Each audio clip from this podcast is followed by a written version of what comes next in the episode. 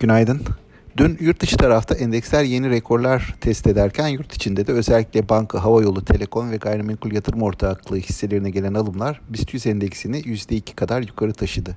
Böylece endeks yeni bir kapanış rekoru kırarken seans zirvesine de çok yaklaşmış oldu.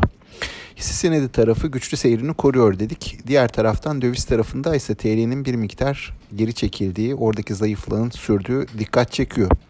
Bu sabah itibariyle de Asya piyasaları karışık bir e, seyir gösteriyor. ABD vadelerinde ise yatay seviyeler korunuyor.